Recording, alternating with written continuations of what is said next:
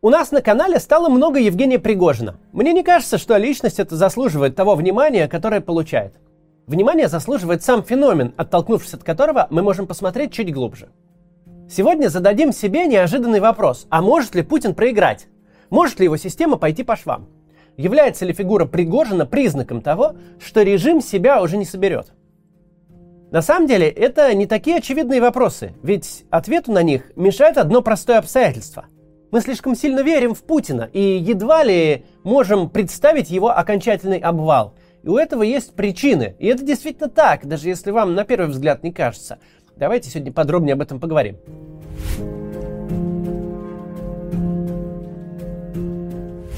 Вернемся на полтора года назад, в канун войны и первые ее дни, и вспомним, какие тогда царили настроения в обществе. И эксперты, и простые наблюдатели говорили, что эта война будет стоить большой крови, что Украина будет сопротивляться, что взятие Киева за три дня России не видать как своих ушей. Все говорили про экономические, политические и социальные последствия, которые обернутся полнейшей катастрофой. Но никто всерьез не произносил слово «поражение». Да, Украина будет сопротивляться, но так или иначе, положив десятки тысяч людей, ее дожмут. Абсолютное большинство сходилось во мнении, что это просто вопрос времени, что плетью обуха не перешибить, что какой бы героической ни была бы оборона, все точно будет кончено, в лучшем случае к лету. Сегодня об этом не принято вспоминать, но украинская сторона в большинстве своем придерживалась точно такой же точки зрения. Мы будем сопротивляться изо всех сил, но реальных шансов на победу у нас нет. Достаточно вспомнить, что Владимир Зеленский предлагал Путину мир на условиях, которые выглядят совершенно немыслимо из сегодняшнего дня – Зеленский готов был заморозить статус Крыма на 15 лет, что де-факто означало бы легитимизацию аннексии. Настолько отчаянным ему виделось положение. Почему мы все так думали? Ну ладно, бог с ними, с западными экспертами, они просто сравнивали цифры. Но мы-то с чего вдруг так поверили в российскую армию? Чего мы не знали? Про дедовщину не знали. Не знали о дворцах министра и генералов – не знали, что из армии тащат все, что плохо приколочено. Не знали о некомпетентности офицеров. Не знали цену путинским э, мультикам с супероружием. Мы с вами все это знали и об этом уже говорили. Армию в России никто и никогда не воспринимал как военную силу. Главная функция армии в нашем обществе – инициация – в индейских племенах юношу отправляют выживать в лес, чтобы тот стал мужчиной. А в России молодых людей отправляют подметать плац с лопатой, красить траву, сооружать квадратные сугробы, голодать, не досыпать и выполнять нелепые прихоти начальства. Армия в нашем общественном восприятии – это такой специальный лес, населенный сказочными существами, где не действуют законы и здравый смысл, где все не то, чем кажется, где реальность будет старательно сводить тебя с ума целый год – но если ты устоишь, если не сломаешься, заправляя кровать по ниточке в 700 раз, то станешь почему-то настоящим мужчиной. Отслужившие срочную службу не говорят о стрельбах или о боевой подготовке. Рядовая история из армии – это готовый сюжет абсурдистского скетча. А воинское звание прапорщик – это фактически синоним слова «вор», потому что прапорщик, не способный вынести части подчистую, начиная канистры топлива и заканчивая унитазом, плиткой со стен и боеголовкой, это какой-то неправильный прапорщик. Так с чего мы вдруг решили, что армия, которая занята чем угодно, но кроме военной подготовки, армия, в которой солдаты голодают и гибнут от холода и в мирное время, не может вот так вот взять и потерпеть поражение? Армия, вертикаль которой это каскад воровства, вранья и очковтирательства. Зная все это о нашей армии, с чего мы вдруг решили, что еще не все в ней переплавлено в золотые ёршики, что там осталось хоть что-то? Ответ в том, что мы не верили в армию. Вместо этого мы самым парадоксальным образом верили в Путина. Мы верили в способность этого режима добиваться своих целей. Да, огромной ценой, да, страшно неэффективно, да, криво и косо. Но мы верили, что путинская система добьется своего.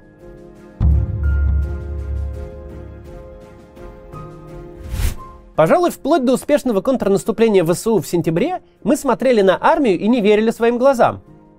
Понятное, мол, дело, что новых побед у них не будет, но не могут же их прогнать с уже захваченного. И хотя все ответы были перед нами, Хотя мы все прекрасно знали, осознать, насколько путинский режим жалкий и ни на что негодный, невероятно сложно. Похожий эффект наблюдается и с политикой. Время, когда Путин был у власти, настолько огромно, что мы можем просто не замечать признаков разложения государственного аппарата, которое происходит прямо у нас под носом. В августе исполняется 24 года, как Владимир Путин был назначен премьер-министром. 24 года – это огромный срок, целая эпоха. У некоторых из тех, кто в 99 году закончил школу, уже есть внуки. Есть популярная шутка о том, что на свете не осталось ни одной кошки, рожденной до Путина. Но реальность в том, что мир, каким мы его знаем сегодня, появился при правлении Путина. В 99 году вы не могли просто носить сотовый телефон с собой. На это нужно было разрешение связь-надзора. В 99 году интернетом в России пользовался 1% населения. Люди шли на почту, чтобы перевести деньги в другой город или позвонить по межгороду. А чтобы узнать, в каком году умер фараон Рамзес, или сколько длится беременность у кенгуру, или написать доклад к уроку естествознания, о синичках, например, люди шли не в Википедию, а в библиотеку. Цифровые камеры в 99 году – это очень дорогие и очень плохие техноигрушки для богатых. Весь мир снимает на пленку и проявляет ее в киосках кодек за несколько дней или за несколько часов, но за очень дорого – Весь мир узнает новости из бумажных газет и телевизора. Никак иначе. Реальность, в которой у нас весь мир помещается в карман, мир, в котором у нас есть связь с кем угодно в любой точке планеты, в котором одним кликом доступны любые финансовые операции, все знания человечества, любые развлечения. Мир, в котором вы можете, не отрывая пальцев от экрана, смотреть мой ролик, переводить маме тысячу рублей в Норильск, торговать акциями и собирать три фишки в ряд – Такая реальность родилась на путинском веку. Когда Путин приходил к власти, навигатором в любой машине служила бумажная карта в бардачке. И я не просто так говорю о технологическом развитии человечества. Просто по нему легче всего измерить масштаб эпохи. Мир настолько изменился, что сегодняшнему человеку в 99-м даже в самом обычном быту пришлось бы туго. Столько всего случилось и переменилось, не осталось практически ничего в нашем образе жизни, что напоминало бы о 99 году. Кроме одного, Владимир Путин все еще у власти. Он, конечно, является народу не через пузатый Panasonic, а через полутораметровую ЖК-панель с 4К и интернетом. Но это все еще Путин. Так очень легко впасть в иллюзию, что это навсегда. Каких только кризисов не было, каких только приключений путинский режим, в основном своими же руками, себе не устраивал – но всегда умудрялся пересидеть, переждать, перетерпеть и вернуться в статус-кво, стабилизировать себя. Все ему сходило с рук. Сейчас поговорим о самых катастрофических эпизодах, когда Путин и его режим выходили сухими из воды. И как это влияет на наше сегодняшнее восприятие. Сначала посмотрите, пожалуйста, рекламу. Последние два года стали настоящим испытанием для российских бизнесменов – ведь, чтобы вести бизнес, надо прогнозировать затраты и доходы хотя бы на несколько месяцев вперед, а в текущих реалиях это весьма непростая задача. Этой задачей в компаниях занимается специальный человек, финансовый директор. Его задача прогнозировать риски и предотвращать проблемы до того, как они проявляются. Профессия эта очень востребована и высокооплачиваема. Получить ее всего за 4 месяца можно на курсе «Финансовый директор» от Академии Эдисон – Курс будет вам полезен, если вы бухгалтер, финансист или экономист. Вы сможете значительно повысить свою квалификацию, а вместе с ней и доход. Также этот курс помогает предпринимателям разобраться с финансами, эффективнее управлять своим бизнесом и увеличивать его прибыльность. Программа курса включает в себя весь функционал профессионального финдира, от анализа отчетности, финмоделирования и разработки стратегий до оценки бизнеса, инвестиций и работы с рисками и налогами – вас ждут 17 бизнес-кейсов, онлайн-тренажеры, 170 уроков от опытных финансистов из Мегафон, Avon, Deloitte и поддержка личного куратора в течение года. Также в курсе есть отдельный блок по софт-скиллам. Вы сможете прокачать себя как менеджера и управленца. Доступ ко всем лекциям и всем обновлениям у вас останется навсегда, а по окончанию курса вы получите официальный диплом, удостоверение о повышении квалификации и помощь с трудоустройством или развитием карьеры. По промокоду CATS вас ждет скидка в 60% и личная консультация с экспертом в подарок. Переходите по ссылке в описании или воспользуйтесь э, вот этим вот QR-кодом и регистрируйтесь на курс.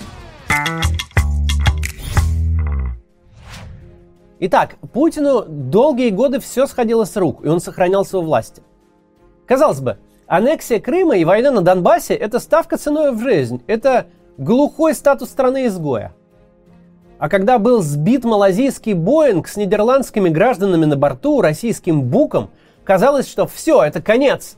Не может же это просто так пройти. А вот нет, просто так и прошло. Имело некоторые экономические последствия, но политических никаких.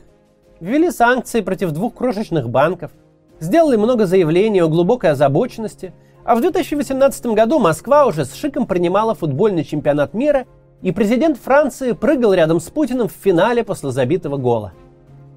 Или коронавирус. Ну, казалось бы, катастрофа по всем фронтам.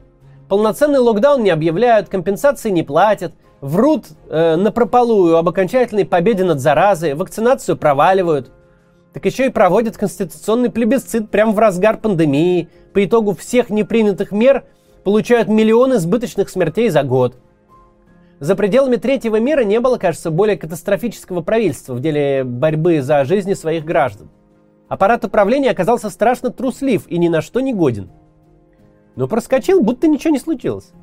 Оказалось, что граждане гораздо толерантнее относятся к риску для жизни и здоровья, чем к любым попыткам государства вмешаться в свою жизнь. Что никто от этой власти не ждет ни компенсации, ни помощи, но главное, чтобы без QR-кодов. Эти два кейса приходят на ум первыми, но вообще-то за 24 года подобного накопилось много. Когда казалось, что обстоятельства складываются наихудшим для режима образом, но как-то через два притопа и три прихлопа все снова приходило в норму.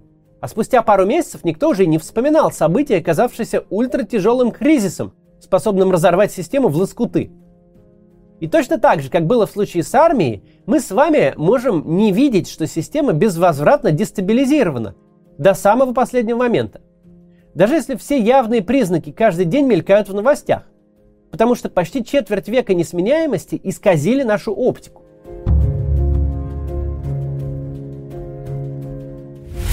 Ну вот казалось бы, у нас перед глазами феномен Пригожина, которого не существовало год назад и не могло существовать в нашем режиме никогда. У нас в каком-то смысле появилось второе государство. У этого государства второго есть своя пропаганда, своя армия на фронте, свои силовики в тылу. У него, в отличие от основного государства, есть харизматичный лидер, который умеет ярко говорить экспромтом, а не дедушка-бюрократ, бубнящий себе под нос по бумажке.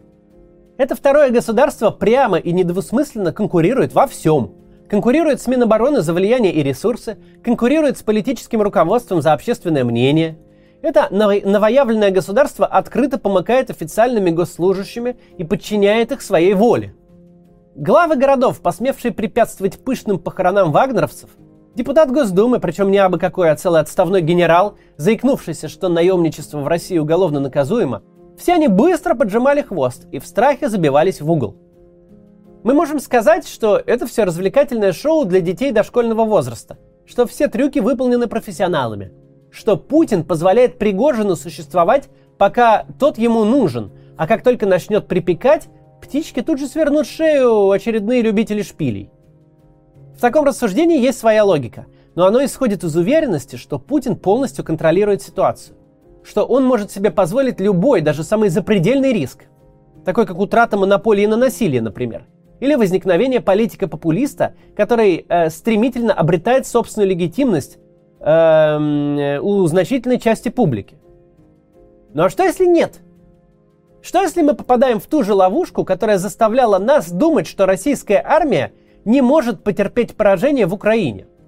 Что если длительное отсутствие перемен мешает нам распознать явные симптомы, что ситуация вышла из-под контроля? Что если мы верим во Владимира Путина больше, чем он сам? Что если у нашей веры в действительности нет никаких оснований? Я ни в коем случае не хочу сказать, что Пригожин завтра захватит власть или что он важен сам по себе. Пригожин это просто симптом, к которому в любой другой ситуации, в любой другой стране относились бы очень серьезно – ведь это вообще-то смертельный симптом для государства. Но мы за долгие годы убедили себя, что Путин не может просто взять и проиграть. Мы настолько убедили себя в путинской непобедимости, что все публичные обсуждения сводятся к тому, Чего он задумал и какой хитрый план он реализует через унижение собственных генералов и чиновников? Мы размышляем, а чего Путин добивается тем, что пока настоящий Навальный сидит, в тюрьме, в публичном поле возникает его отмороженная и вооруженная версия со схожей политической повесткой. Но, а кто нам сказал, что он пытается чего-то этим добиться? Кто нам сказал, что он вообще контролирует ситуацию? Да, очень легко смеяться над публичными спикерами, которые прогнозируют суд над Путиным послезавтра. Но гораздо шире у нас процветает другая крайность, которую почти никто и не замечает даже. Представление Путина как человека, совершенно оторвавшегося от земли, на которого перестали действовать политические, экономические и, пожалуй, даже физические законы. Что он может рисковать сколь угодно сильно, залезать в сколь угодно безвыходные ситуации, но время, удача и Господь Бог его обязательно оттуда вытащат. Может быть и вытащат. Может быть через пару месяцев мы и не услышим фамилию Пригожин. Может быть выборы марта 24 года после двух лет кровавой бойни пройдут в режиме тишь да гладь да божья благодать. Такое возможно. Может быть, ни один из рисков, которые Путин наскребает себе на хребет, не сработают, и система вновь вернется в норму. Это все возможно. Но это не данность совершенно. Не нужно воспринимать ее как данность. Не потому, что это грустно звучит, а потому что если мы будем убеждены, что Путин не может проиграть никак и ни при каких обстоятельствах и никогда, то мы упустим момент, когда он действительно начнет проигрывать. До завтра.